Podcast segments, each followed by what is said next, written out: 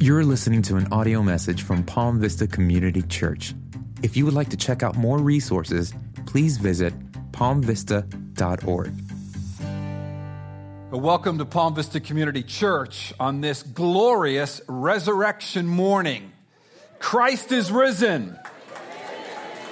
Amen. He is risen indeed. That's an early church greeting if that's new to you. And if you're a guest here this morning and perhaps you're not a professing Christian, we just want to say thank you for coming. It is a privilege and an honor that you're here with us. And one of our prayers is that as you hear the word preached, you're going to be hearing about Jesus Christ's resurrection from an Old Testament book called Isaiah that was written over 2,500 years ago, but is the most revel- relevant thing you're going to hear. It's God's word. So thank you for coming. And we, we just want to honor your, your visit with us. And I'd love to say hi to you after this sermon. For those of you who are professing Christians, those of you who have been part of Palm Vista, we're continuing our series in the book of Isaiah. We're going to preach the resurrection of Jesus Christ out of the book of Isaiah because it's here. You know, this is the early church preached Christ's resurrection from Isaiah. And so our series is entitled Living in the Shadow of the Great King. And this morning's message is this the resurrected servant. The resurrected servant. And we're going to be reading Isaiah 52, verse 13, all the way through to Isaiah 53, verse 13. Isaiah 52, verse 13, through Isaiah 53, verse 12. Why the title Resurrected Servant? Let me give you the backstory, if I might, so that you can understand how we're going to preach the resurrection of Jesus Christ out of the book of Isaiah, a book written over 2,500 years ago. You see, Isaiah was written to a people who had been called to be God's servant. This is a people that lived in the promised land. And as a matter of fact, if we could throw the map up there, Tyler. So it's a little hard to see this, but on the left hand side, that blue stuff there, just to give you a little tip here, that's water. All right. Dexter, I'm not quite a geospatial uh, whatever you are, okay? But hey, how's that for good map 101? Okay, the blue stuff is water. Okay. The green stuff is vegetation. and you see there where it says Judah, and if you go right up and down, that's modern day Israel. Just to, just to orient you geographically before I orient, you historically. And the most important orientation is what God is saying through this word to us this morning. So God called Israel to be his servant way back, way back, like 1400 BC. And he took them out of Egypt and he brought them to the promised land. He promised them a land. This is what he said He says, I'm calling you to be my people who will serve me. Okay? My servants. In fact, did you know in the Bible, oftentimes a name for Israel is the servant of God? And they had it, man. God's people out of bondage in Egypt, out of slavery in Egypt, in the promised land. They were eating the good of the land. One problem. Instead of serving God, they chose to serve themselves and the false gods around them. And because God is holy, and because he's good and he loves his people, he called them on it. And so what he did was he evicted them from Israel. And if you look, see where it says Babylonia on the right hand side? By the way, modern day Iraq, modern day Israel, modern day Syria, we know this area of the world. He evicted them from the land and he, he put them in exile in Babylon. Right? And so this this that we're going to read today in Isaiah 52 13 through 53 12 was written to those people who were called to be God's servant, but had chosen to serve themselves and the gods around them. And they were evicted out of the promised land and they were in exile in Babylon. But here's the good news, church God did not forget his people because God's faithful to his promise. So God writes this to them through the prophet Isaiah to tell them that I'm going to restore you to be my servant my servants, through my one servant, the resurrected servant. Why is it so important that he's resurrected? Because they, the, the servants of God, were dead to God. They were serving themselves, and God had to give them new life. He had to create a new people, a resurrected people who would be born again to be his servants. And he was going to do it through his resurrected servant. Now, before we read this, I need to explain to you that in Isaiah, written to these people in exile who are suffering, hey, what happened to us? We got evicted out of the land. We're serving other gods. We're serving ourselves. They're crying out to God for help. And God says, I'm going to help you. I'm going to help you through a servant. So in the book of Isaiah, study this this week. There are four servant songs. The first one appears in Isaiah 42. The last one appears in Isaiah 52, verses 13 to 53, 12. These four servant songs are giving hope to the people in bondage and exile that God's going to send a servant, a savior, a Messiah, someone to rescue them out of their bondage and exile, bring them back into the land, and reconstitute them, cause them to be born again, to be the servants of God.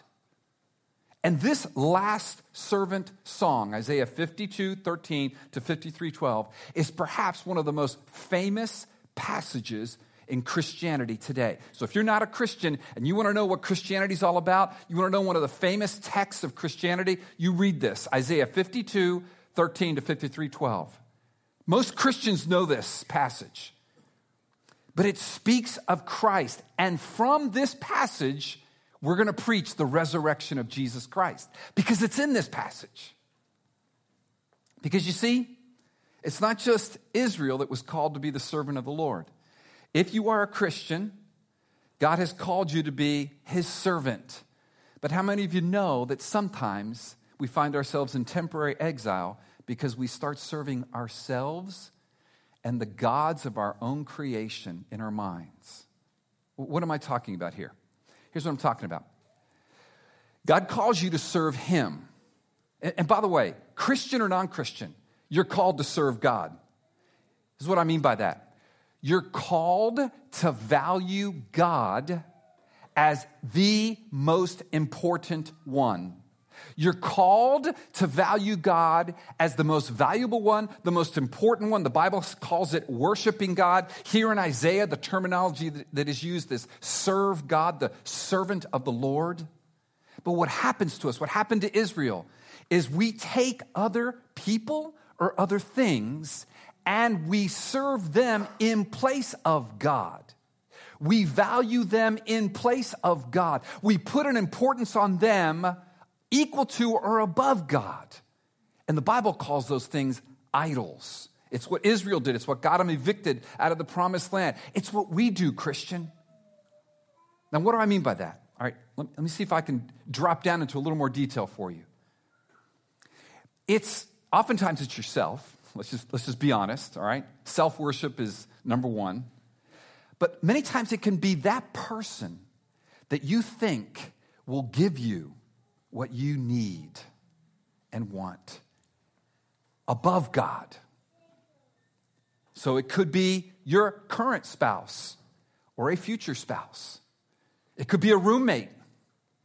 It could be any person that you would invest with an importance and a value who can give you life that only God can give you.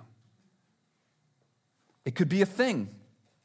It, it could be that very career path that in your mind will afford you the status and the security and the success that you crave and need. It could be safety from the dangers of a, of, a, of a world that is surrounding us. It could be peace in the midst of our chaotic, loud, and confusing world. It could be health for your ailing or aging body.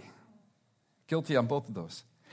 It could be pleasure and happiness and avoidance of pain and sorrow. Most of those things are good things. But when you elevate that good thing to the place of God and you value that thing above God, then you'll do anything to get it. And you'll violate God's law, God's word to get it. I mean, my big one's pleasure and happiness. God made us for pleasure, but that we find our pleasure in Him. But if that thing becomes my God, I'll do anything to get it to include violating morality or ethics or serving God. You see where I'm going with that? So, so I just want you to ask yourself whom or what do you really serve? Like functionally serve. Not just like, oh, I serve God. Okay, I got that.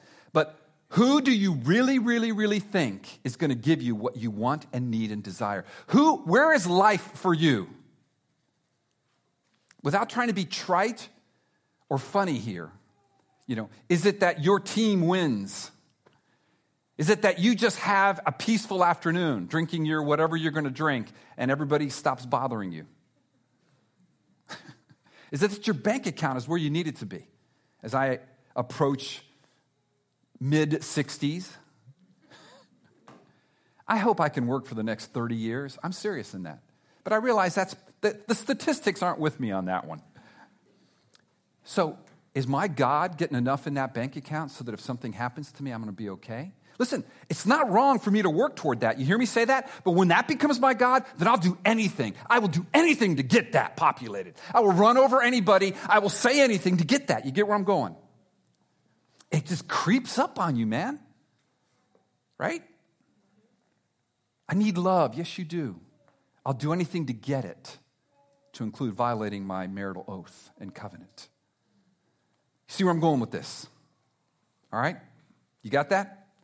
So, here in this text, what we have is, is God saying, I have a servant who will restore you to be my servant. And if you're not a Christian, then hang on, buckle up. Here we go. The scripture is coming at you. May the Spirit of God open your eyes, and you think, beyond who is this crazy guy with this pastel shirt on? And, and you would hear God's word to you. He would make you his servant. And if you're a Christian and you've been floating a little, you've been serving yourself for a while, or whatever it is you think is going to make you happy, even if it's a good thing, God would gently bring you back out of your self imposed exile. You ready? This is exciting stuff, man. Isaiah 52, verse 13, the fourth servant song.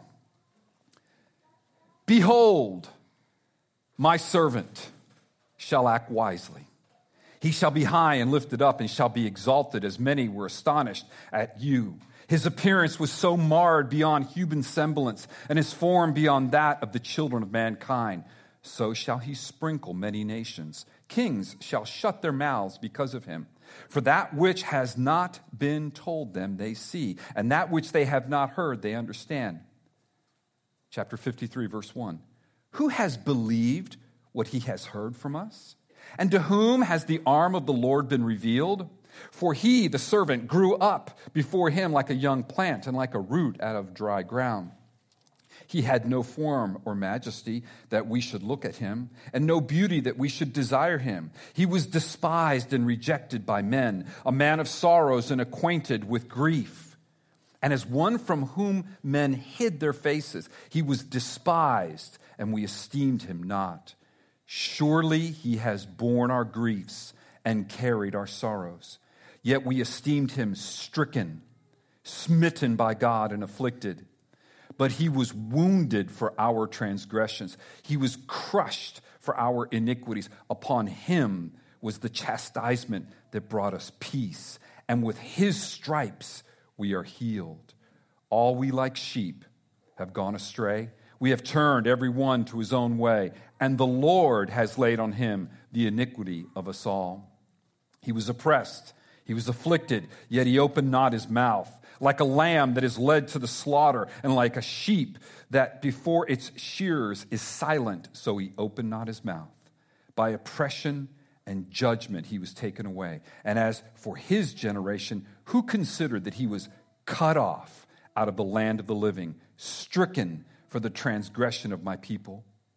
And they made his grave with the wicked and with a rich man in his death although he had done no violence and there was no deceit in his mouth.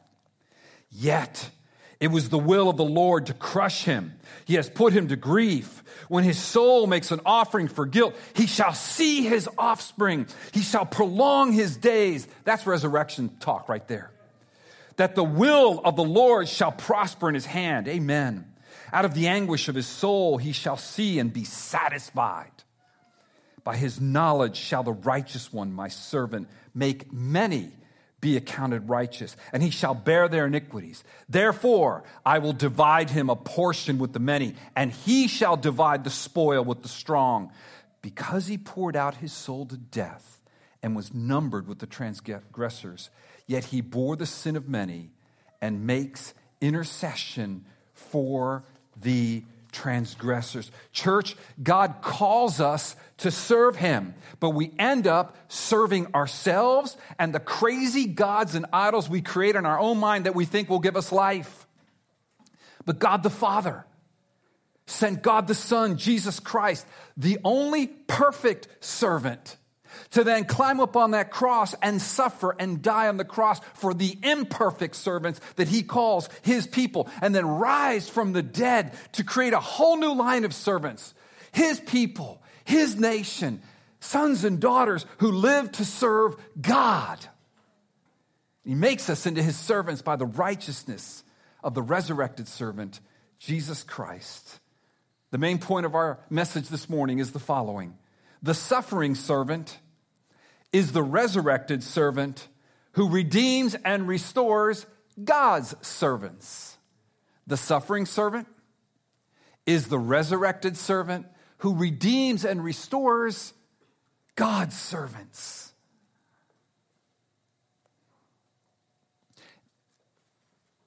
When Jesus was on earth, he made this statement I did not come to be served, but to serve and to give my life as a ransom for many. The Christian culture is defined by serving. It is countercultural, particularly in South Florida. I'm from South Florida. I love South Florida. I want to live anywhere else. I have such faith for South Florida. But we're a selfish, self serving world, aren't we? Just drive on the Palmetto one morning, you'll figure that one out. I was getting coffee for the worship team this morning at Casamana, and uh, you know, I, I, was obviously I was standing there. I, I mean, I was obviously standing there for a while, even in my pretty little, you know, lilac, whatever color this is shirt. You know, tan bonito. And just someone just blew right by me, almost knocked me over, and was just starting to order. I won't lie to you. There was a little, you know, that, you know, I was ready to wait. And, and, and I was just like, Lord, who cares? I mean, I did care, but.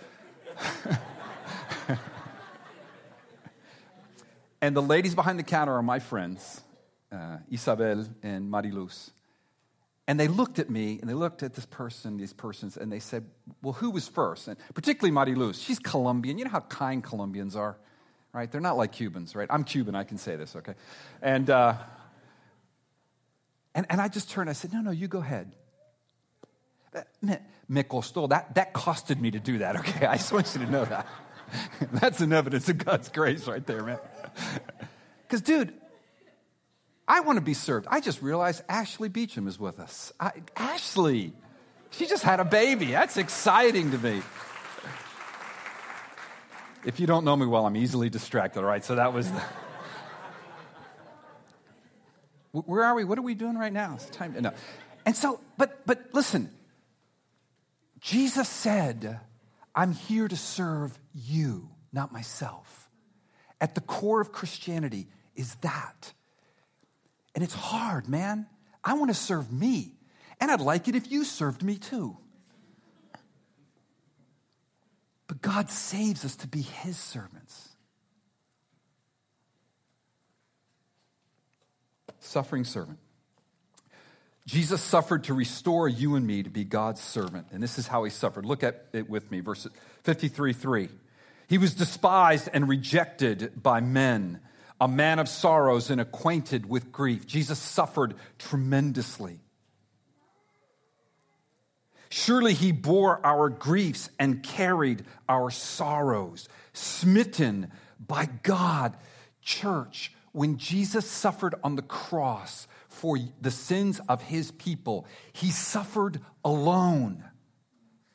when he said, My God, my God, why have you forsaken me? That in no way means that God the Father, God the Son, and God the Holy Spirit were fractured. No, that's called the Godhead. That's the Trinity. That's always been forever and ever and ever. That remained. But Jesus, the man, was at, on the cross, and the Father and the Son agreed that when he suffered for you and me, he would suffer alone. There was no help for him. David Rios preached this on Friday night. There was no angels to minister to him like in the, like in the wilderness in the temptation. There was no father's voice from heaven twice in his life at his baptism and on the Mount of Transfiguration to say, This is my beloved son in whom I am well pleased. At that moment, the Father turned his back from the Son, and Jesus suffered the sins of every elect ever born, ever going to be born, millions and millions of sins, horrible, horrendous sins for hours and hours to redeem his servants. That's what it means he was a man of sorrows, acquainted with grief. That's what it means that he was pierced for our transgressions. Verse 5 that he was crushed for our iniquities, the chastisement that brought us peace, and with his wounds we are healed. Jesus had no peace so that you and I could have peace. Jesus was rejected that we, Christian, could be accepted. Jesus was forsaken so that we never would be Christian. Why? Look at verse 6. 53 6. All we like sheep have gone astray. All of us has gone on our own way. We are all self serving people apart from Him. We all wander. It's often been said that hell is going to be like a dinner table with, with forks attached to people's hands and everybody just fighting for the food the whole time. You know that gut wrenching feel you get when you're going to have to wade into the masses that are just bent on getting there first and knocking you out of the way no matter what? Literally, that could be a freeway. But it doesn't have to be. It could be a job, be relationships. Who's right? It's in us. We're like sheep. We just wander. Here's the cliff. And for God's elect, He comes and He rescues us. But it cost Him to do that. Verse 7 He was oppressed and he was afflicted, but he opened not his mouth like a lamb. He is the Lamb of God who, who rescues the, the lambs, the sheep that are lost. That's his people. He didn't open his mouth. He was cut off from the land of the living. Verse 8. He was stricken for the transgression of his people. Verse, and then verse 9. He made his grave with the wicked. The only righteous one was crucified between two thieves who were giving him a hard time.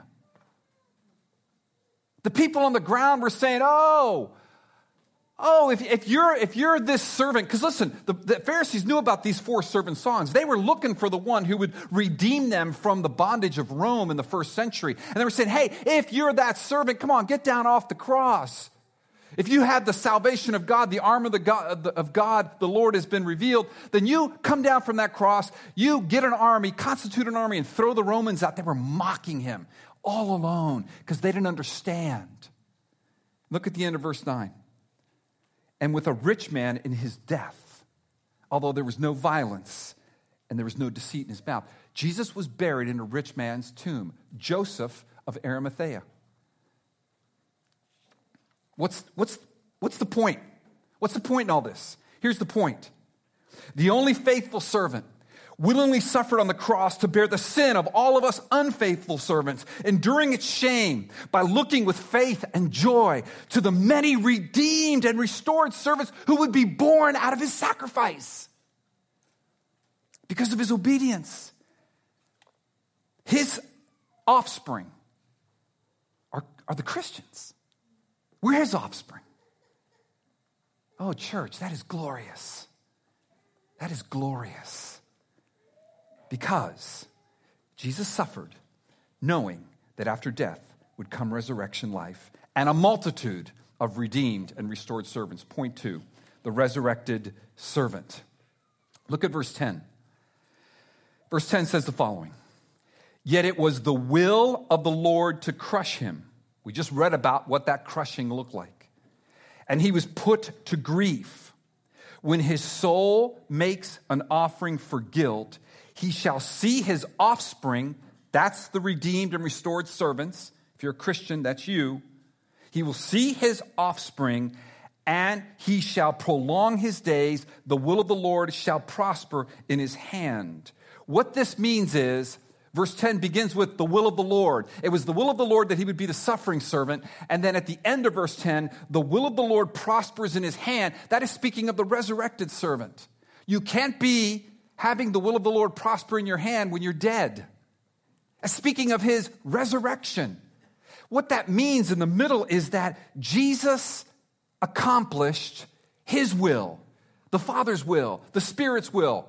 God, one God, three persons. Their will was that a servant would come, this mysterious servant, and die for the sins of his people, rise from the dead to give them life, to constitute a new nation, a new people, a, a, a group of servants who love and serve God with all their hearts.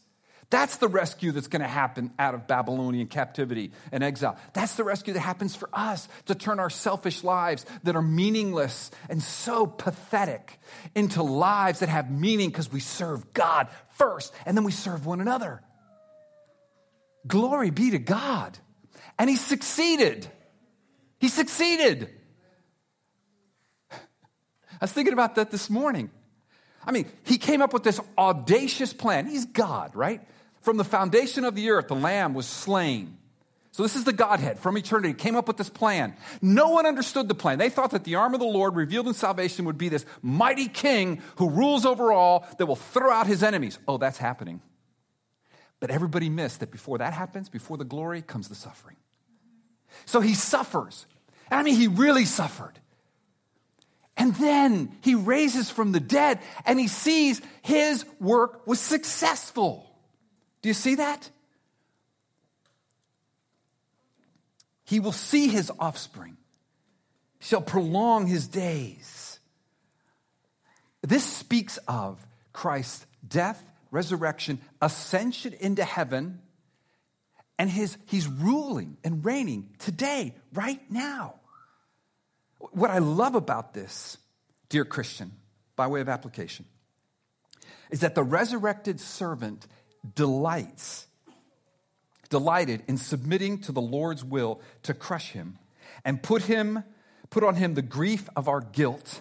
And he delights in you, for you are signs that the will of the Lord shall prosper in his hand. You are evidence that the plan that they devised succeeded. Heaven rejoices. Why do you think heaven rejoices every time someone repents and believes in Jesus? It's another victory dance. I'm a football guy. I love the victory dances in the end zone, right? You know, boom, boom. Whatever you're going to do. Sorry, it's particular American culture. It's what we do when we score a touchdown in football, right? But in a righteous way, there are victory dances after victory dances after victory dances when a selfish, pathetic person is saved by the grace of God and they're now a servant of God and they're saying, There it is. That's the fruit of Christ's death on the cross, his shame hanging naked on a cross. There it is. That's the power of God to convert one who was lost and find that little lamb and turn them into my person, my son, my daughter, so that your life has meaning. You live for something more than yourself or your bank account or your name or vengeance or whatever it is you live for or pleasure. I'm just basically a hedonist. Thank God for his salvation. Because I'm in a good place for hedonism in Miami, right? God saved me. So I wouldn't end up somewhere, I probably wouldn't be standing at the age of 62, quite frankly.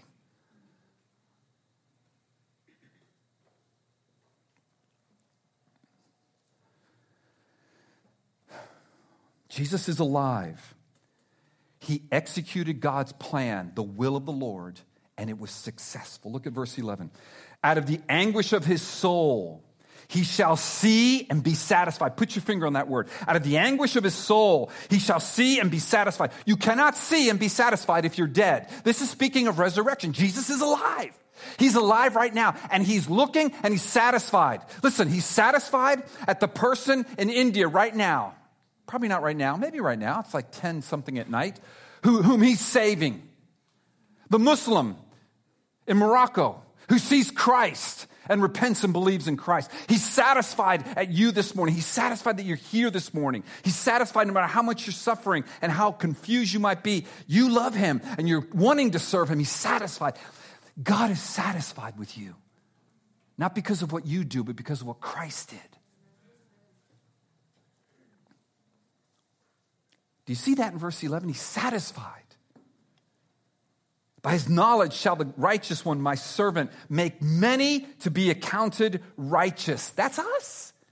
He makes many to be accounted righteous. He makes many to be servants. You can use many different names. They're all synonymous. Accounted righteous, servants, worshipers, sons and daughters, disciples, Christians. Just different ways of looking at this glorious truth that he redeems and restores us in Christ because Jesus rose from the dead.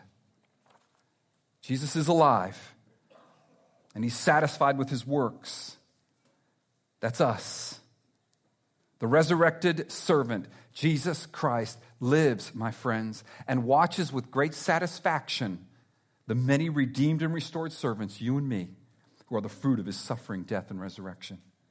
He rejoices over us. And not only that, he intercedes for us. Final verse, verse 12. Therefore, you always have to ask yourself, what's that therefore, therefore? Why does it say therefore? Think logically here. Because all that is true. Look at verse 12. You ready? This is, this is uh, spiking the ball in the end zone. This is doing the dance after you dunk on your opponent. Therefore, I will divide him a portion with the many, and he shall divide the spoil with the strong, i.e., to the victor goes the crown, go the riches, goes the prize.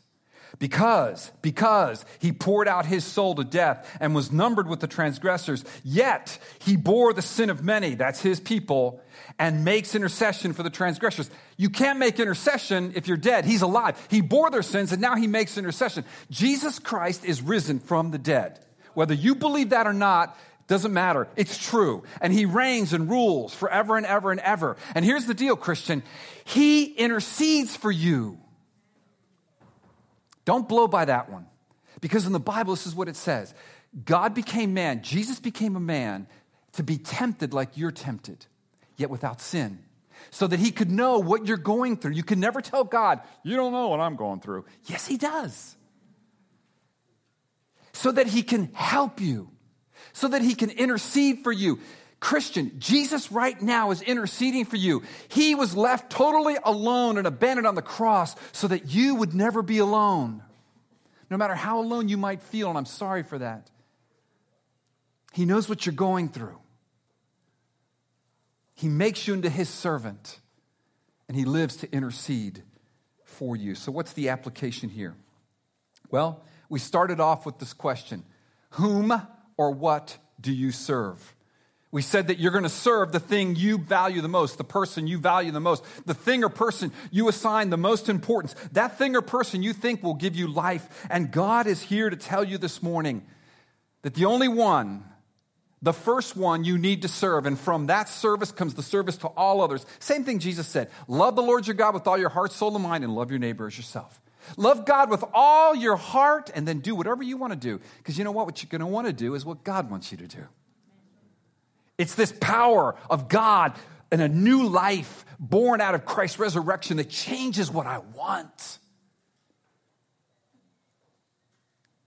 Makes me his servant. So, how do I do that? A couple of thoughts, and then we'll conclude with a song. Number one, you, you will, you will serve the, the resurrected servant when you think about and value what he did on the cross. So read this passage. And if you don't understand it, listen to me. Ask someone to explain it to you. And I'd be happy to.